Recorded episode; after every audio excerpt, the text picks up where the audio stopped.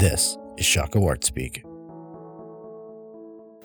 Hi, welcome to Shaka Art Speak. Hi. It's My good to be here. Yeah, I'm glad you're here. I'm here today with the illustrious Dr. Snacksmo, Hey, what's up, everybody? um, G-Wrath. Mustache is looking good today. I appreciate that. Yeah, I had to trim it back. Uh, I have this. Um, I have this great fantasy in life.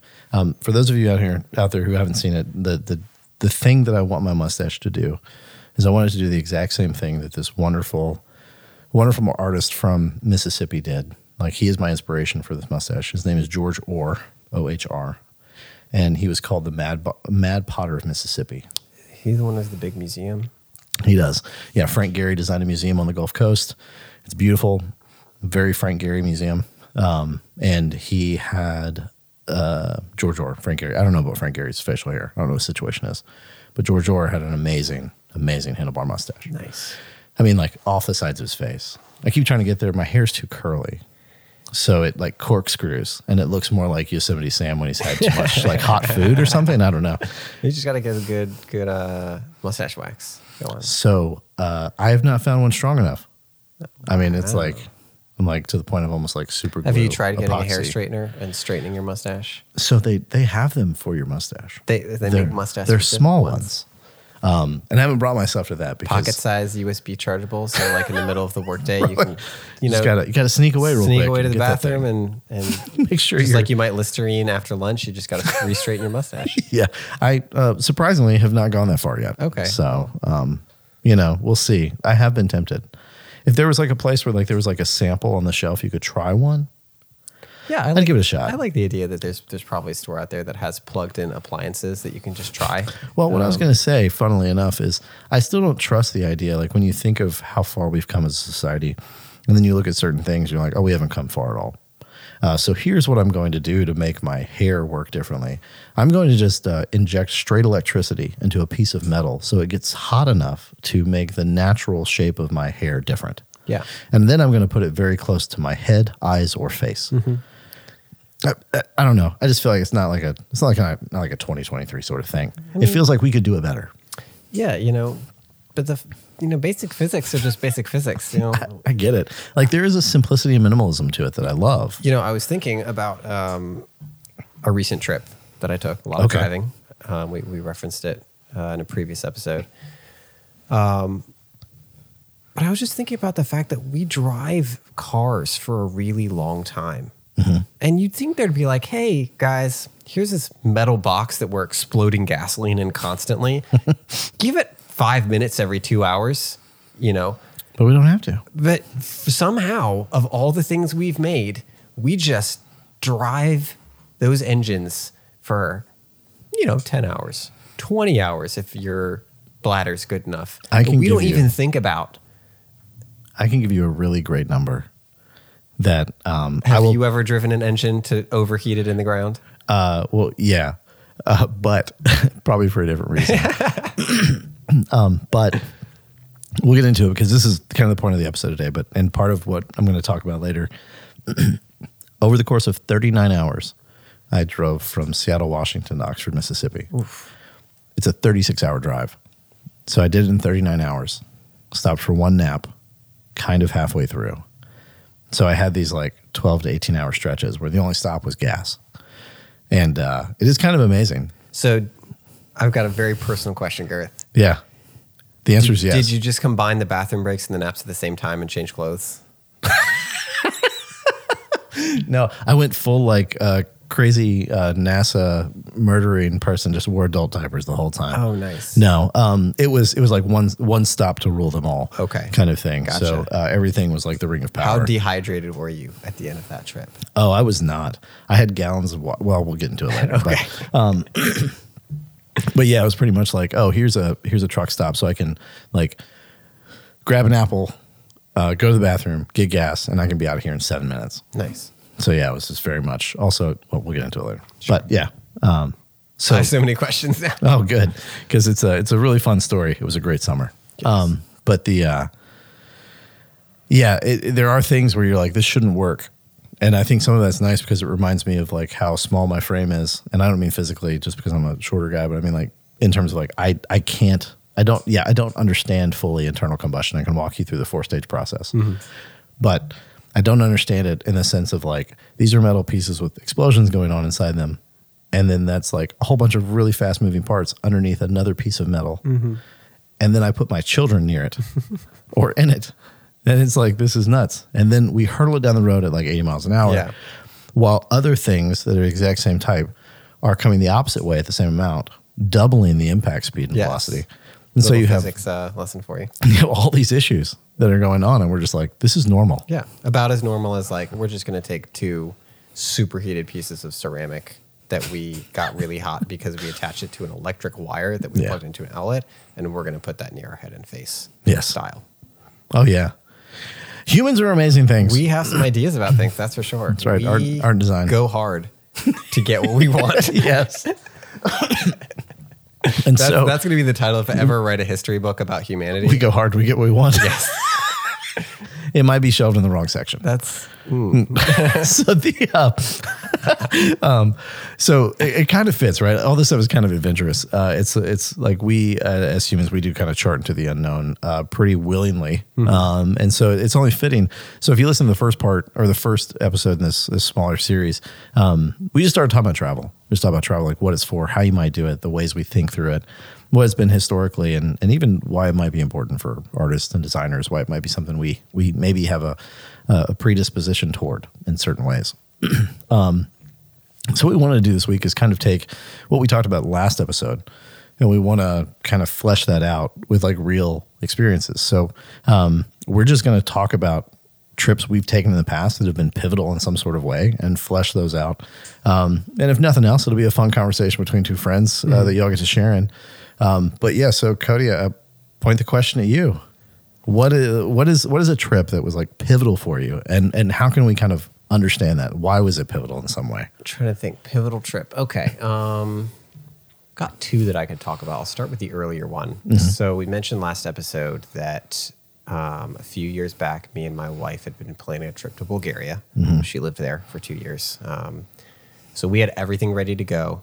Um, my brother uh, second oldest brother was going to come with us um, super excited about that because you know it you know just life two adults you don't get a lot of time to like have a long extended time with families Oh, yeah. me uh, my wife my brother connor and then our oh gosh alexander must have been young I was about to say one. very young. Yeah. less than one yeah wow.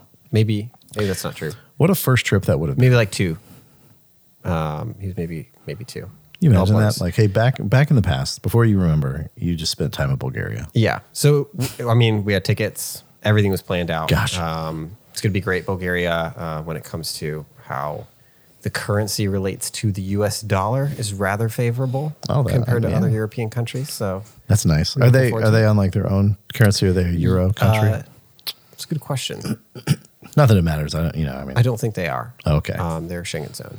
Okay. So they're not officially. I don't think they're officially part of the European Union. okay.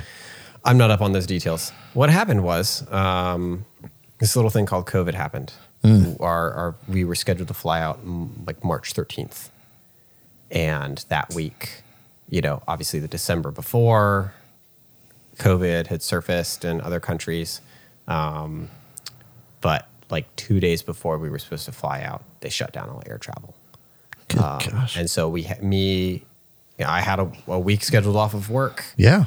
my brother had a week scheduled off of work like everything was ready for a trip but we just couldn't go anywhere Man. um, couldn't Well- fly anywhere at least Well, it's good that it wasn't like two days after you left. yes um, That could have been a little bit more of a debacle. yes um, and you know at the time the country was not reporting any cases Mm-hmm. so we were trying to be somewhat responsible you know we're not trying to like fly into a hot spot right. yeah. Um, Totally.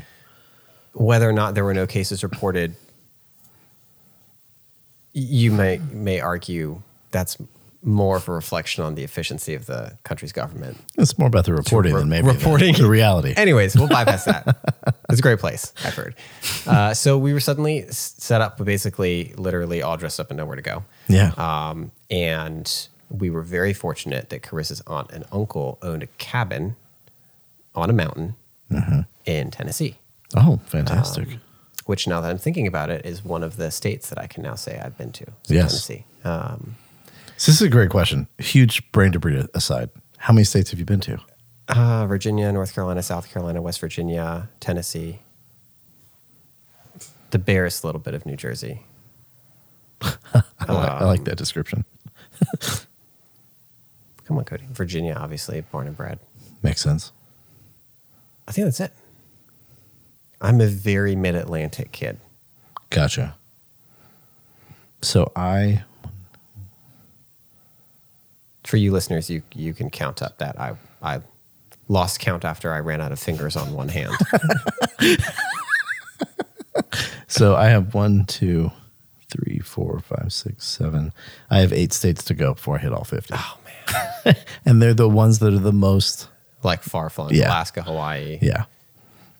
Montana, Montana. Wisconsin, or smack in the middle, like Oklahoma. Yeah, drive by states. Uh, Yeah. we love you all if you're in Oklahoma.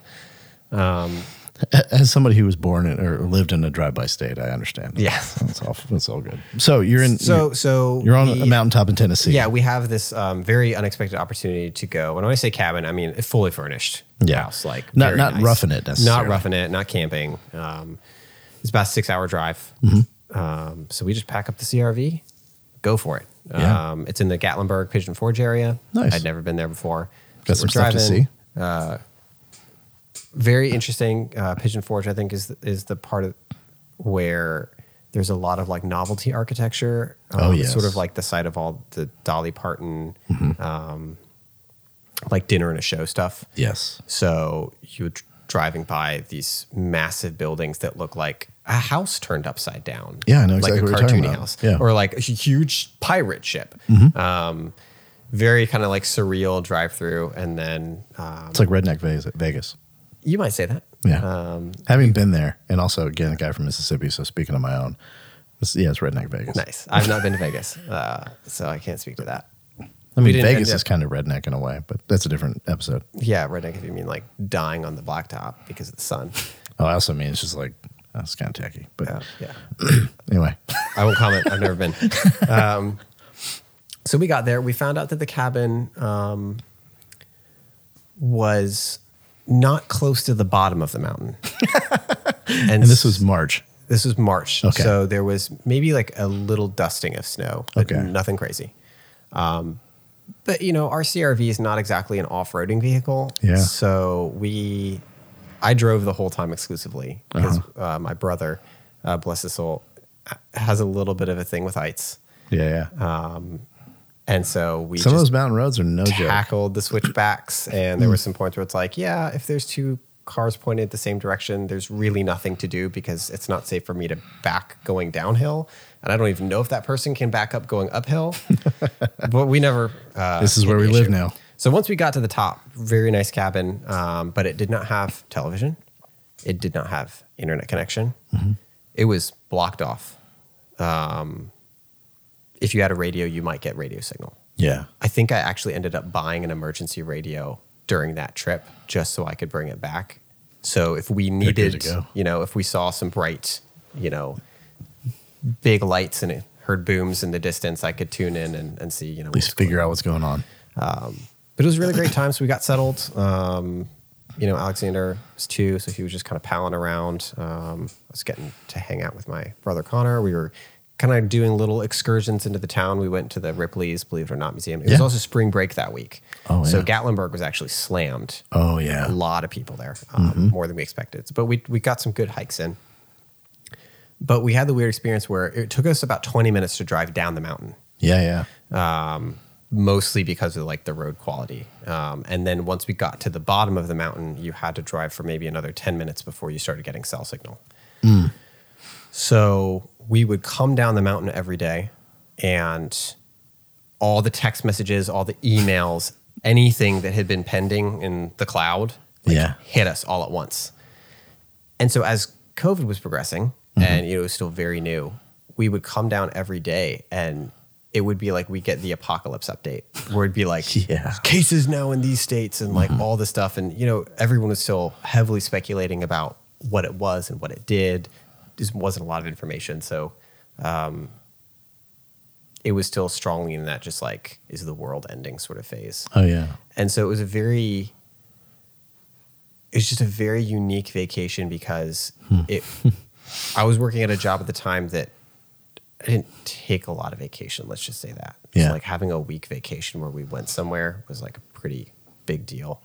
Um, and so we would have like these just very warm times in the cabin in the evenings, just me and my family, my brother hanging out, watching Lord of the Rings, just playing games. Um, not a care in the world, just literally isolated from any of the cares of the world. Yeah. And then we would come down the mountain, literally, um, and like Moses, you know, the world is just falling apart. um, and it started getting a little concerning when all of those theaters closed. No, no shows for two weeks is what they said Yeah. on their signs. Uh, we know how that went. Flat And then one day, maybe the third or fourth day, the Starbucks closed. Just straight up closed. Yeah. And we were like, wait, what? What does that even mean when Starbucks closes? yeah. and we went to this little coffee shop because I had I was uh, taking a statistics class at the time, so I had some homework and I needed to check on some emails. And while we were in this little locally owned shop, someone came in and stole all the toilet paper. and so we're just like, it's just like not really clicking with it. Like, what is happening right now? Um, and so it was a very surreal experience to toggle between such a nice time with my family and my brother and then observe sort of what we now know as like the first momentum of a very big change in a lot of people's Yeah. lives um, and kind of kind of see how that was affecting a town that we didn't really know that much about like Right. we weren't we'd never been here before um, and we were just watching the town respond to COVID and all the updates Yeah. and things like that. You know, watching Walmart get slammed and Mm-hmm. everything get bought out. Um, Man. and then on the way back, we got a call from my mother in law, and she was worried that they were going to close the Virginia State border. And we're like, Mom, we're, he, there's no way they're going to close the Virginia State border. Like, there's not enough state troopers to park at every single road Yeah. on the state border. We're like, we're pretty sure we're going to get home. As we were driving back, um, the whole time we were hearing a noise in our car. We're like, what's that noise? That's weird. It's probably fine though. And and we're taking, you know, roads that are you're pretty classic, like this is kind of like a mountain, and we carved a road into the side of the mountain. So you have Yeah. a median, and then you have the tops of the trees, and like 80 feet of drop. Yeah. So we're taking these tight turns, you know, moderately busy traffic, even with everything going on. Um, we get relatively close to Richmond. We're in like the Oilville area, Oilville, Goochland, and we're almost out of gas.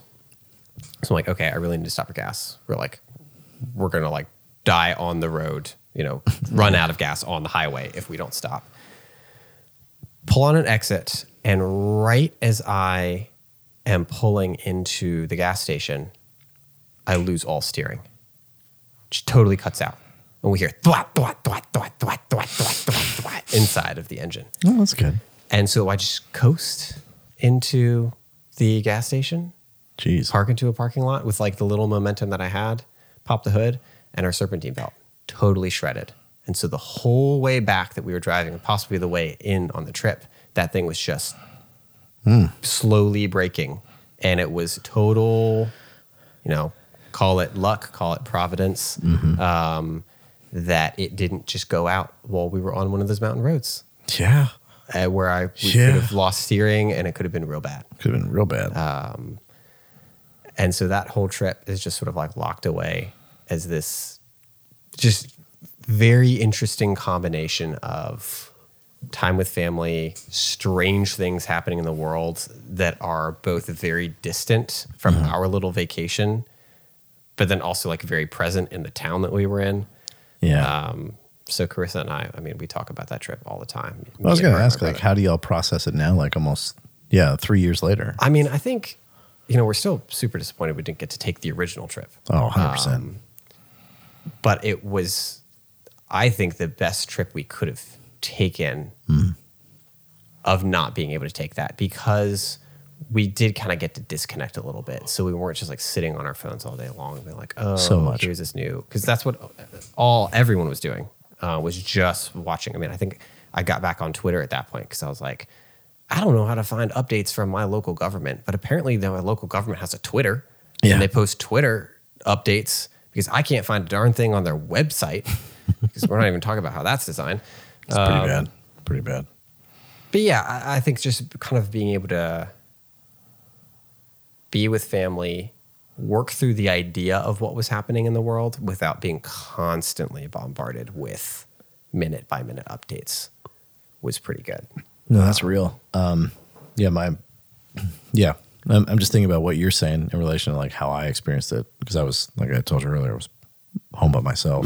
Um, when my wife was helping uh, her father um, back home in Mississippi recover from surgery, um, and so I was having the exact opposite experience. So I was kind of trapped inside with all the media, where you were trapped inside, unable to have it. Yeah. So I think you got the better end of the stick. Yes, I think I think based on the description we did. Yeah, 100%. And then, you know, it was just back to normal life. My job didn't go remote because I worked at a medical office. yeah, So I didn't experience quite the same sharp change of like suddenly being at home all the time. Um, but I think it was, you know, it was a unique trip. It kind of buffered the introduction to that era of life a little bit. And in some ways, I think experiencing that in a different place yeah. meant that once we got home, there was enough relief of just being home that it was less stressful in a way. Yeah. Yeah, it's definitely feels like a like a kind of a threshold, like where you you you you went in one place and came out something else. Yeah. and you have this very demarcated centerpiece. It is absolutely like we left a version of Richmond, came back to a different version of Richmond that arguably maybe has never been the same. right. Because shortly after that, it was was when they started doing the lockdowns, Mm-hmm. um, all of that. Exciting times. Yeah, it uh, yeah, there, there is something almost literary about that whole thing, like the way that kind of providentially lines up, and man, yeah, it's a as a as an impactful impactful travel for sure. Yeah, it's one that we will probably tell the stories of to our kids because Oh, Alex was like two, so he doesn't. He kind of remembers it. He'll sometimes mention things about Yeah. the cabin. Um, also, uh, side note: there were scorpions in the cabin. Oh heck yeah! So we got to the cabin, and Aunt and Uncle were like, "Hey, just you know, there could be scorpions," and we were just like, "Could be scorpions." So we had to hunt around the whole house and make sure that there were no scorpions. We ended up sort of blocking off the basement, finished basement, f- from my son because apparently that's where they liked to get in. Yeah. Um, yeah, that's great. Uh, because I like so I have family who's in Texas Mm-hmm. and they will have like a scorpion will get in the house. And and in my mind, like having never been in a place where scorpions are a thing that are not on TV, Mm-hmm. I was like, I've seen cartoons. Scorpions kill people in their Yes. sleep. Absolutely. You know, like I've seen old Western movies. Do I need to sleep with like a thick rope Mm-hmm. around my bed so they can't go over it? You know, like what what what are these things? Like no, you just step on it. It's like a roach. It's like, like big spider. I was like, what do you what? You mean that little tail's not full of deadly cobra venom? It's like, because that's what I got told by popular culture all this Absolutely. time. Well, I had never been told by popular culture that scorpions lived in Tennessee. I wouldn't have never guessed. so it was a little bit of a um talk about going new places and experiencing new things it it was not the experience that we were expecting we didn't really Not have a chance. serious run-ins they were probably uh you know social distancing from covid as all responsible scorpions were doing at the time yeah, and also, you know, there were those those scorpions that have ventured far enough north, so they were they were different. yeah i guess They- so. They're not not the not the ones that are the size of a small dog or whatever in other No, parts of the world. different. yes well, that's good, dude. it was a good time um, Yeah, for for me, like th- there was a a trip. The last episode we talked about how like when you're traveling, like it's usually kind of a communal relational experience, and it sounds very much like yours was, right? Mm-hmm. Like you probably had like a reconnection of sorts with your brother, mm-hmm. and the fact that you were cut off from like TV and internet and everything probably actually facilitated that in a lot of ways. Um, but also, you just had a chance to like just have some sweet time of like just family, just hanging out. Um, and a little bit processing through the disappointment of not not Oh, being able I'm to go on the trip that we were hoping to go on And in a way, it was nice that there were, you know, three, I mean, four, but three of you who were able to process that Yes. together instead of it being like, okay, you can't go there. Now you're you're going to go by yourself to another place. Yes. and just sit in your disappointment. Exactly. well, yeah, the uh, but there's also like, but there's a different thing. Like when people travel by themselves, like we talked about how it might be like different. um, and so I I grew up like I talked about traveling with family a lot, doing a lot of things like that. But once I hit high school, after my 11th grade year, I did this. Uh, well, I I had done several summer nerd camps uh, prior. Um, like chess camp, programming camp. no, like uh, like I, I lived for a week on uh, an oceanographic science vessel in the Gulf of Mexico, 200 miles out. That sounds amazing. And it was it was it was like floating science camp. Um, and we did like core samples and we did like biome studies and we we did like star charting and like navigation. Like it was hardcore, um, but it's beautiful. That sounds amazing. because like at one night we were out there and the, the captain of the boat like this is a 200 foot uh, NOAA Naval Oceanographic Administration Association whatever it's called um, vessel 200 foot vessel um, with a crew of like 20 or 30 people. And then there's like eight high school kids from the southeast and Just hanging out. He's hanging out 200 miles out at sea, international waters. And uh, I was, uh, the captain confirmed one night that there were no boats around us. And so we got to sit on the front of this boat, which sit on the front of the boat, it's like a gigantic deck. Yeah. He turned off all the lights on the whole boat. And we just sat 200 miles away from any land. Was it a full moon? No, it was, it, and it was, I've never seen so many things in my life. Oh, wow. After about seven, 10 minutes, eyes fully adjusted. I mean, you saw every satellite, every shooting star. I mean, the, the sky literally was exploding. Wow. Like, and I'm not kidding mm-hmm. because you, you have, you have this idea of like, oh, I'm out in the desert and I like see a bunch of stars. It's not that. Like, whatever you've seen is not that. There's a, there's a radio free zone. I think it's in West Virginia where they have a lot of like gigantic like uh, telescopes and mm-hmm. things, and it's probably the closest you could get in the eastern United States because it's like, oh, I can clearly see the Milky Way. Mm-hmm. Because we've seen the photos from like telescopes and stuff, but this you go out there and literally the sky looks like it's on fire because there's it's not weird to like you're just missing all the shooting stars. They're not weird. They're there mm-hmm. in abundance. So there's all these shooting stars flying across the sky, left and right, constantly. All these satellites and everything. Really cool. So those are the kind of nerd camps I went to. Dang. But 11th grade, um, I did nerd camp in DC. Um, and it was uh, a civics camp, something called presidential classroom. That's more. That's more what I imagine when I hear nerd Yeah. camp. Yeah. so we're all there and like, you know, you know, like 11th grade kids like wearing like suits and Doing like pretend UN stuff. Sort of. Yeah, that sort of stuff. And so we're discussing things and we're going and seeing a lot of places that I would never get into now. Like I've been inside the building in Langley uh, for the CIA and I've sat in an auditorium that probably I could never get into, like in the same program. Just a lot of weird things. But The few times that your uh, high school credentials get you into a place that your doctorate doesn't. yeah, 100%. Like I couldn't consult there, but I got in there for being a part of a nerd camp during summer in high school. You need to start running the nerd camp. I would love to. I secretly I, I kind of do. That's I've kind planted a seed. It's sort of what I do as a dad. I just I have a live-in nerd camp and it's great. Um, so, but this was the first time that like I like legitimately traveled, Mm-hmm. right? So for like the the time on the boat, like my parents like dropped me off at the It's port. very supervised. Yeah. And so it was like from parent to teacher sort of continuum. With this, I kind of got dropped off at the airport in New Orleans, and my parents were like, have fun in DC. And then I have, I'm like, okay, so I'm got to do a connection flight. I got to think, got to find the place, got to make sure I'm in the right building, have to like catch taxis and stuff. And uh, it was a different experience, but it, it, what it is, it launched me like traveling by myself for things Yeah. because I kind of taste for it and I was like, I actually really enjoy the even like minimal protected adventure of this.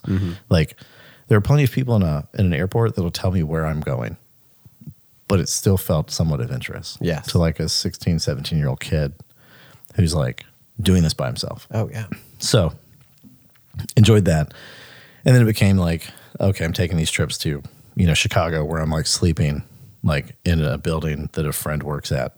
Um, literally rolled up on like my clothes um, for a pillow. And like uh, you know, so uh, road trips places. Um, the first few times I went to New York were for these kind of programs like painting schools and stuff like that, and just kind of going by myself or with uh, you know just one or two other people and stuff like that. So it ca- became like a very big affinity um, because I found that when I was in a large city, like walking down the street in New York, I felt more solitary than I did in other places. There was a different type of not loneliness, but solitude. Would you say anonymity is part of that? I think so because literally nobody's looking at you. Yeah. So you, you I got my music. Nobody's looking out for you No. either. Like there's no chance of you running into someone that you know. no, not not much at all.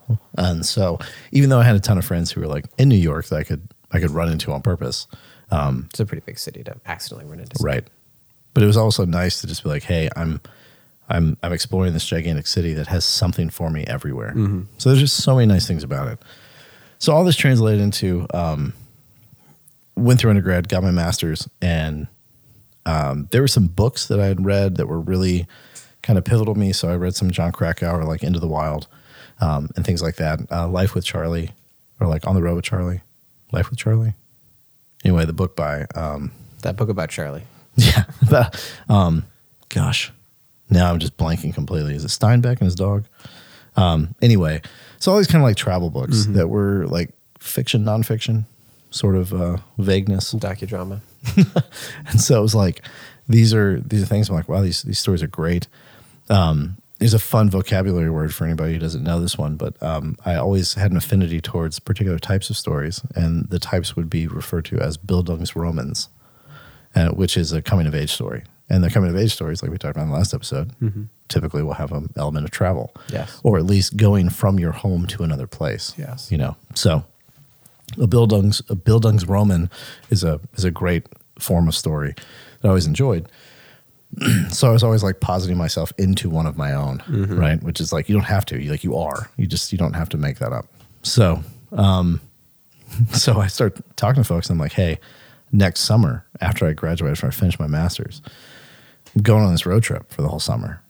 And people are like, oh, cool. And one of those people that was like, oh, cool, was my mom. And my dad was like, that sounds great. My mom was like, cool.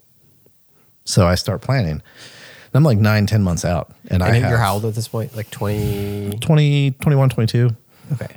Yeah, yeah. 20, no, 23, 24. Sorry. Yeah, I was going to say finishing masters. Yeah. So 23, 24. Gotcha. Um, I didn't get a master's in math. Were you still so- living with your parents? No. Or you had been living? I was, I guess, I, I would go campus? home and like hang out and do things, but I had a place. I was working all Okay. year round. So I was, I was So kind of, already pretty independent. Yeah.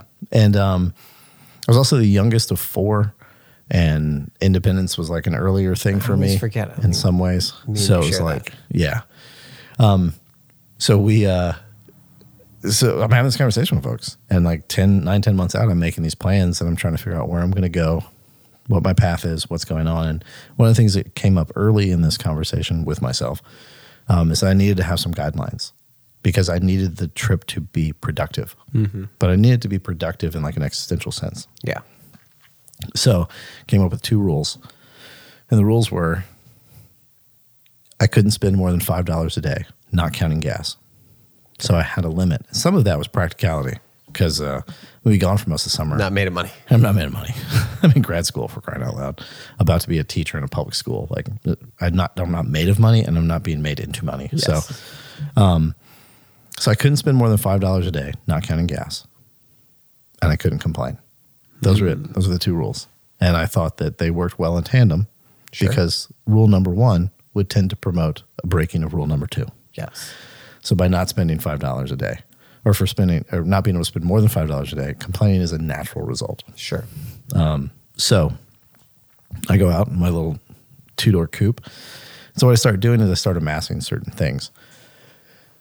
So I buy all my kind of equipment because I'm going to be just sleeping wherever parking lots, benches, national parks, state parks, whatever. the camping equipment kind Yeah. So I had a, uh, I got my whole backpacking rig, everything set up, good to go. Um, I went to Sam's and I had like a, like a pallet of like Bush's baked beans, Mm. and then something I can't even like I can't even say this without wanting to just throw up. Um, but Chef Boyardee ravioli, like it is a thing that's ingrained in me. Like it is the most stomach churning item on the face of the earth. I will eat almost anything, edible or not, before those. Like I'm Because of this trip. physically feeling sick talking about Oh my goodness. those because of this trip. But then also I had like 10 or 12 gallons of water. So I was like, there may be a spot where like I can't find a gallon of water, which was very good because there were several spots like that. Yeah. So, um, so I chart all this out and it's like, Did uh, you plan on like I'm eating two of these cans a day for X number of days? Like It was, that your mindset, or were you planning on getting food and picking stuff up? So there would be And this there like would be things. This was kind of the fill in. So it was the sort of like if I can't find anything. Um, also, it was like a pack in, pack out. It was like you know I'm not gonna sit there and like get the like dehydrated beefaroni packets and like shove them all in my bag. Like it was like throw in a can of beans, hike up the mountain, eat the can of beans, put the can in your bag, come back down the mountain. yes. So it was, uh, you know, worst case scenario. I've got, you know, 400 calories a day. Sure. Worst case scenario, um, at least twice a day. So, um, so I do this, and, it, and it's pretty great because I've got friends in different parts of the country that I can kind of pop into and see. So I start off in South Mississippi. Now, before I leave, my mom was like, "I didn't think you were serious about this." She's like, "I don't know how I feel about it now." And my dad was like, "It's good for him. Leave him alone." my mom's like, "Are you Sounds gonna like a conversation that's been had many times over the Yeah. centuries. and so uh, my mom was like, "You gonna be safe?" And I was like, "I don't know. I mean, I, I'm I'm not I'm not intending to not be." yeah. So My second this- rule is don't complain, and I'm trying to give not trying to give myself reasons to complain. That's right. I was like, I don't know what it's gonna be, but like I think I'm gonna have a good time. All right, so just just in case any of any of y'all out there like just assume that like these smartphones are things we had before 2007 in any real way, like the the iPhone was yet to have been released at this trip, even though it was 2007. This was early 2007, so it had not come out. Mm-hmm. Even if it had, I wouldn't have had one. Mm-hmm. So what I would do, let me blow your mind, is if you needed directions, you could text questions to Google. And that's the thing that used to exist. So you'd be like, how do I get to blah? And you get a text back. But also is tough because back then you're paying per text. So it's just a very different world, right? We're just we're wild, wild west. Did you times here. specifically issue paper maps for a particular? Did you have those? I had an atlas. I've always loved maps. Like like referenced the earlier conversation about nerd camp. Mm-hmm. Uh, I was in the state geography twice in elementary school. Like Nice. I'd claim nerd nerddom like hardcore. I don't have a problem with it. Nice. So love maps. Had an atlas that I bought. It's a great one. Um, my car wasn't a standard, so it didn't have an automatic transmission. So So maps are a little difficult. maps are hard. Several times nearly killed myself trying to look at a map while operating a stick shift and driving in places I had never been. So, um, a lot of fun. also, when you have a change, like, oh, I don't want to be on this road anymore, then you have to figure out, well, what road do I get onto and where does it take me? Uh, different experience. Yes. So, Imagine having to stop by the side of the road every time you didn't want to do what was on your GPS. You just had to pull over. yeah. or in my case, you just had to drive very erratically while you looked at an atlas in your passenger seat and didn't watch the road. Um, so start off in pretty much as like New Orleans to Austin to extreme West Texas. Uh, then I go up into like uh, Carlsbad Caverns in Roswell. Um, get up into a place my dad spent a summer with a Native American tribe in this beautiful little valley in the midst of the desert called Canyon de Chelly um, which was a surreal experience to like be walking around at the same age that my father was walking around in the same place and it be a spot that's really really untouched by a lot of things. So it's not different. Yeah. and so my dad was like oh there was this thing and this thing. It's like that's still there. Wow. the same way. And so it was like there there was like there were these like just weird sort of things like that that that were like they forced a reflectivity and introspection um, in certain things, and it was exactly what I was wanting the trip to be. Um, and then I, I mean, I've got like hiking clothes, so I I pull into Vegas. And it's like nighttime, and I was like, oh, I, I had like twenty bucks, and I was like, I'm gonna go pull a few slot handles, and see if I got some more gas money out of this. Um, spoiler, I didn't. I just left without twenty dollars. But that's all I was going to do. Also, I don't think I was welcome there because the way I looked and probably smelled, um, Gotcha. not really what you know Bellagio is wanting you to be like. Sure. So, always had a nice little tail of a dude with like a, a curly wire going down into his jacket from his ear. Um, you know, always there, just kind of keeping tabs. Like, Sure. I'm fine, I'm not going to steal anything. I'm not even here to rob the buffet or whatever. I just want to like give you 20 bucks. Like, you know how this works. Here to play your games. That's right. So I leave there. I go up this mountain that's north of north of Vegas, and uh, I sleep in a parking lot. Um, and it's beautiful. Had like a very a very intense sort of uh, experience um, as I'm just kind of sitting there in the dark, thinking about stuff. Because I did a lot of writing and sketching. Because it was just me for like 40 days for the most part. Once I left uh, some family in Texas, I I didn't know anybody until I got into Seattle. Um, and so um, it was a really great story that I will tell off air. Um, that one day maybe I'll tell on air. it's it's not terrible. It's just extremely funny, and uh, it's easier if you know me to, uh, to to appreciate the humor of the story about my experience in San Francisco um, because I hadn't like eaten much because five dollars a day d- it doesn't do much now, and it doesn't didn't do much then either. So I spent two days in Yosemite Valley, and they were the two hottest days on record up to that point. Wow. And I was just expecting, hey, it's like kind of mountainous part of, of California. Like there's no no big deal, but it's a it's a daggum bowl. So if there's no breeze, like you're, ugh, it's rough. so I remember yikes. just sweating profusely, like being extremely dehydrated. I also did 12 miles of a hike, like within like four or five hours, like one morning, and then I like collapsed in my tent.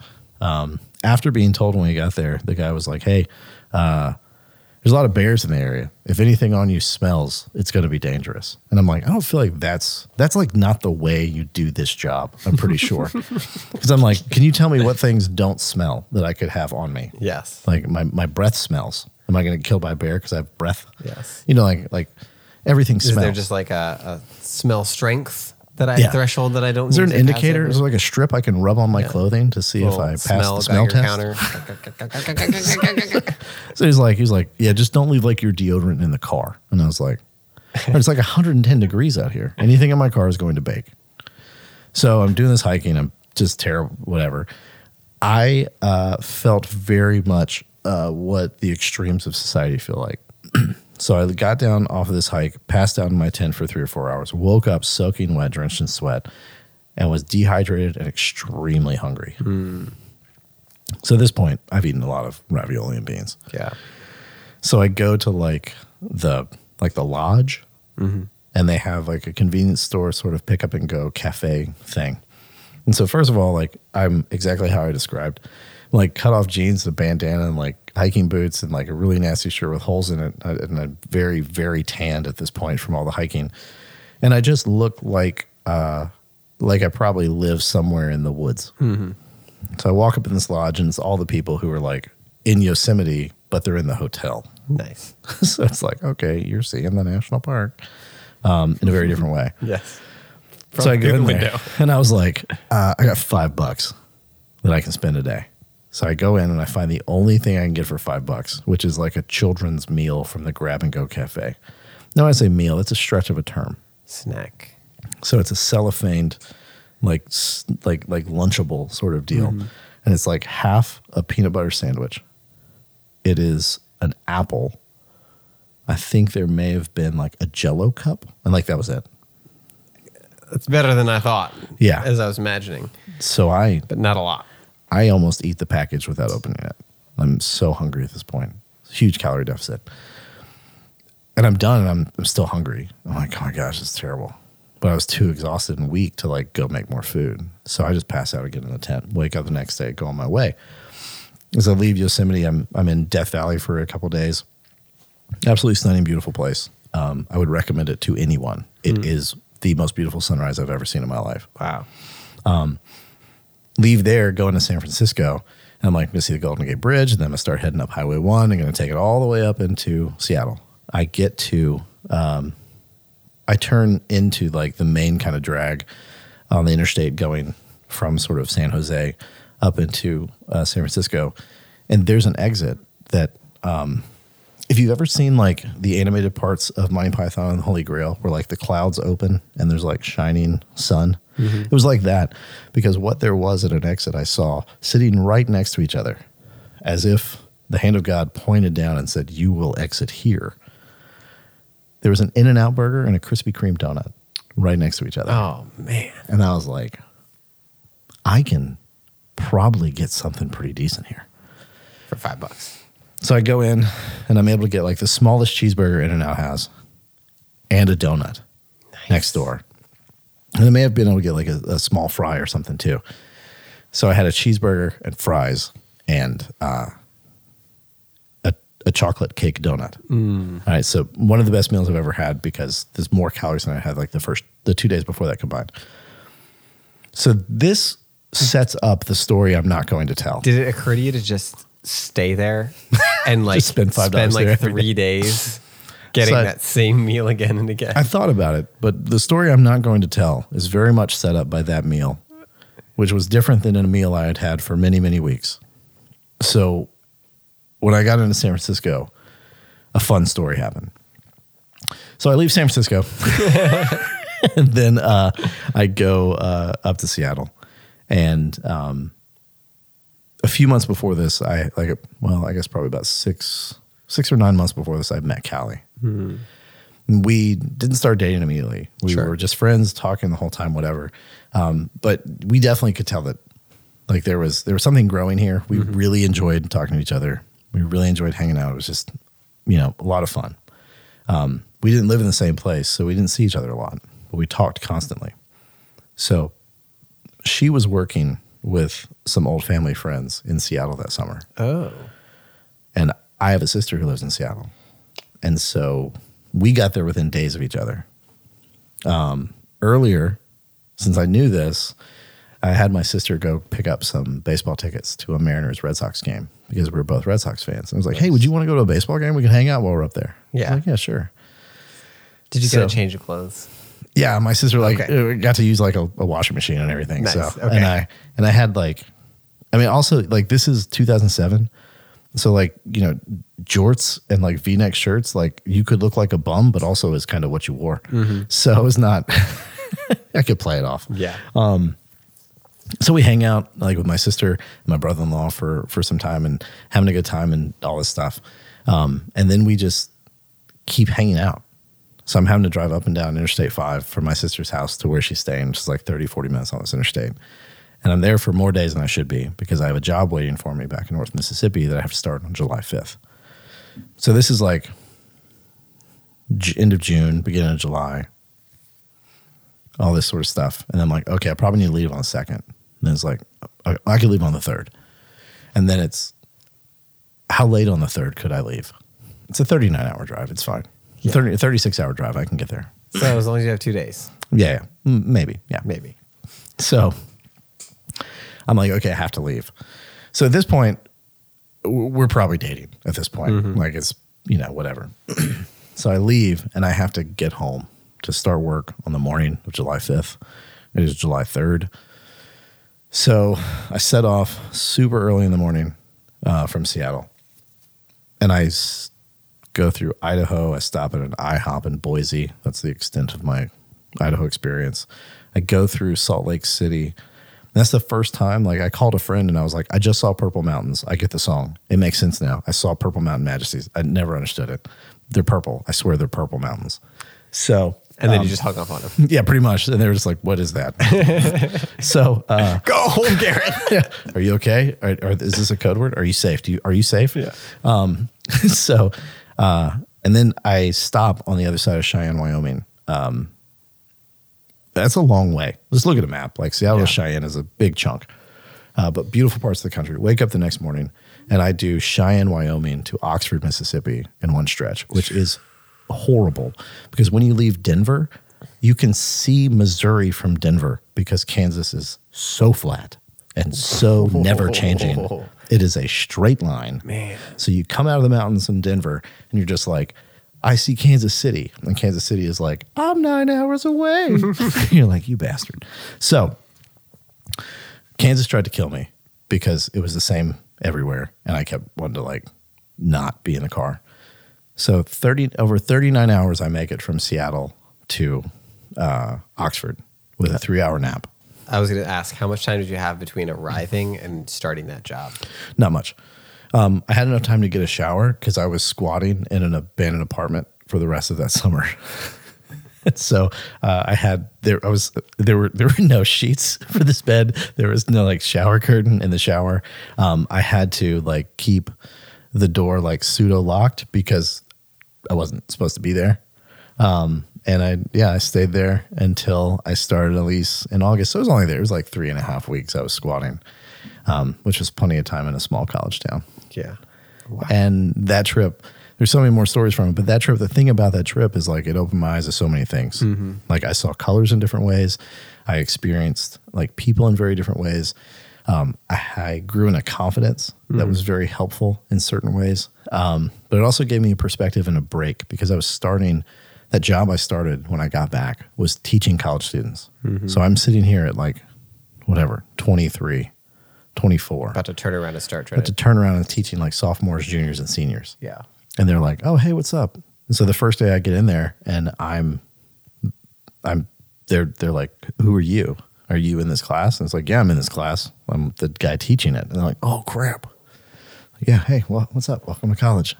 so the summer taught me a bunch of different things, but it really gave me like a desire to like know more stuff, to see more stuff, to just understand more things, to read more, to feel more, to think about more stuff. Um, and in a lot of ways, it was like, hey, I've seen this stuff, I can do this stuff, and that confidence just played out in myriad ways. Yeah. Like you know, whether as a maker or otherwise. Um, and it, was, it just allowed me to step more confidently into things and also be a bit more chill about stuff. Yeah. So it was a it was a for real like coming of age, growing up trip, and uh, there are times I have like fever dreams of like doing it again. There's just ravioli in your mouth. No. but I'm serious. Like you open a can of ravioli, like it it could be an immediate trigger to I'll vomit. keep that. I'll keep that in mind. I mean, it is. Let it be known there is a snack in this world that Dr. Blackwell does not want to smell. Yeah, that, that is a snack smell that turns my guts. Whew. 100%. Yeah, that's intense. I can eat cold beans out of a can, no problem. Yeah. Ugh, but any form of that ravioli, cold, warm, or otherwise. Now, how are you with other types of ravioli? This is a I'm fine with them. tangential. To No, very fine with them. Okay. It is that, that specific. yeah. Yes, I got you. 100%. I got you. So yeah, it was a it- that, that was a pivotal pivotal travel experience for me, um, which yeah just gave me confidence in a number of other ways, which was really helpful when I started like taking my kids to places like New York. Yeah. because I'm like like I survived out there by myself. I can I can drag some little kids through New York, and I can also like uh, you know. I, I can deal with whatever sort of things kind of come. There's Yeah. a, a nice confidence that comes from it that allows you to do things. Yeah, that's um very similar. I don't know that my wife has had quite a extended trip that would that would match that, but a lot of what she values in her travels is that sort of independence and the confidence. Oh yeah, Um, so she, you know, I've maybe mentioned this in the past, but she's very adventurous, just ready to go out there. Let's go do something. Let's m- make up a plan as we go along, but also because I kind of have a plan always tucked in my back pocket kind of person. Um, and I would say I'm pretty fortunate that I don't have a lot of regrets in life, but I do look back on those sort of late teen years, early 20s, and it could have been fun to get out and do something, maybe not quite as ambitious as yours, um, but I see the value. Um, Yeah. You know, at this point, there's probably not a situation where I'm going to go travel alone. I don't Right, work a right. job that requires it, anything Yeah. like that. Um, but I definitely can see how it, especially hearing your story, just like you could have been like so nervous about going into that class with all those students. But after doing all that, it was nothing. it was just like, w- And it was a class of 72 students. Yeah. Like it sticks out. like if I mind, did that, number. then like, what is this? yeah, I was like, I, yeah, I, uh, And honestly, it probably put a few years on you just in terms of your appearance, so you didn't look quite as young. it, it did. Yeah. It's the only time in my life I had a mustache that matches this. Um, there's a photo out there of me somewhere with that mustache and it's glorious. Sunburned with a mustache. Yeah. That's oh no, I don't sunburn. I get deep, You just deep tan. Deep tan. Nice. Okay. Yeah. So it was like, yeah, uh, people mistook me for like like Mediterranean almost. It's like dark skin with amazing Who's that mustache. Greek man I know. corner? It's this Greek god over here. It's like, oh, I'm sorry. You're talking to me. Adonis. oh, But yeah. Here's a last quick question. Yeah. wrap up soon. Do you have any aspirational trips Oh, that you would like to take? Are you serious, Cody? We have time for this. I mean, so my wife and I, we, we both love traveling. We will drop into a car at any point. If you're like, hey, road trip, I'll be like, let's go now. Let's do it now. Um, because we, we grew up in Mississippi. So things are not very nearby. So something nearby that you want to do might be two hours away. Extended travel is just a norm. Just a norm. Yeah. So there are a number of things I'd like to do. One thing I really would like to do, I don't want to do the like drop in, drop out Europe thing, but the one thing that is like that I want to do is there is like a river cruise that goes from Paris to Prague that I think would be absolutely beautiful. yeah. So there's things like that. and that is a slower pace. It is. You know, you're not just like so it's definitely not. flying to London for 36 hours. No.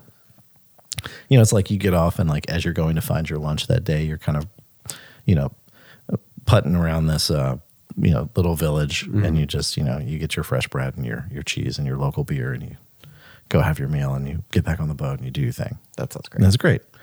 Um, things like that. But there's also there's destination spaces that like I'd love to go see and everything. But I think really like as I get a little older, some of it is like where are places that that travel can be shared. Mm-hmm. So my wife Callie has always wanted to see the Northern Lights. So I'd love to go on a trip with her to just see those. Yeah. Um, You know, there's places I want to take my kids. You know, so my parents they always wanted to take us like to the Grand Canyon. Do that like very typical like 80s and 90s family like road trip to the Grand Canyon. But it was never in the never in the budget. Um, so there's part of me that's like I'd love to do that for my kids in the way my parents wanted to do for me Yeah. um, kind of close that circle in some ways. Um, but yeah, I think there's there's things like that. There's places I'd want to see. Like, I mean, if you push my wife, she'd be like, "I want to go to Hobbiton in New Zealand, and I want to stay in a hobbit hole." Like, yeah, I do that. I mean, pretty much like it's tough to say aspirational travel because I'm like, yeah, where you want to go, I'll go. Pretty just down for I'm down to go. Yeah. How about you? Me and my wife talk a lot about doing a cross country road trip uh, once the kids are older, renting an RV and just Yes. three weeks aside to Do just, You know, hit everything, um, see the sights, you make like a big loop around continental US. Um, try to gauge, you know, what's a, what's a good age, you know, because our, our kids are going to be spread out by five and a half years Yeah, um, when the third one comes. So you know what what's a good zone where like it's going to be a good experience For everybody. memories for everyone. Yeah. Um, so you're thinking like you know ten year old to a fifteen year old, oh yeah, pretty reasonable. Um, and we love the idea of trying to convince other friends with kids to caravan with us yeah, yeah. and yeah. just do like a whole No, I event. I- yes. So- yeah, yeah, no, totally. I mean, I lied to you. I'm sorry, everybody. There is an aspirational thing I want, and I've always said like if I if I like hit the Powerball, what you said just reminded me of it because we have the same. That's the same thing we would like to do. Um, but I was like, if, if we hit like Powerball, and we could just say, hey, you get to take unpaid leave, and I'm going to cover your salary. So we're going to go spend two weeks in Mississippi, and I'm going to show you the state I grew up in, the stuff I love, um, the state my wife grew up in, and stuff she loves, like to show you that place instead of hearing the stereotypes about it. Uh, the food, the music, the people, the culture, the literature, like all the stuff that's there. Um, just to get like a big old like charter bus, track everybody down there, and just cover the bill for everybody. That'd be the aspirational travel for me. Is like, you know, 30 of your closest friends mm-hmm. down there. Here, we're going to eat this amazing food tonight. Bill's covered. We're going to go see this. We're going to go to this great museum, this gallery. We're going to go take this boat to this place. It's all covered. Like that would be the aspirational travel for me mm. is to take everybody back home with me.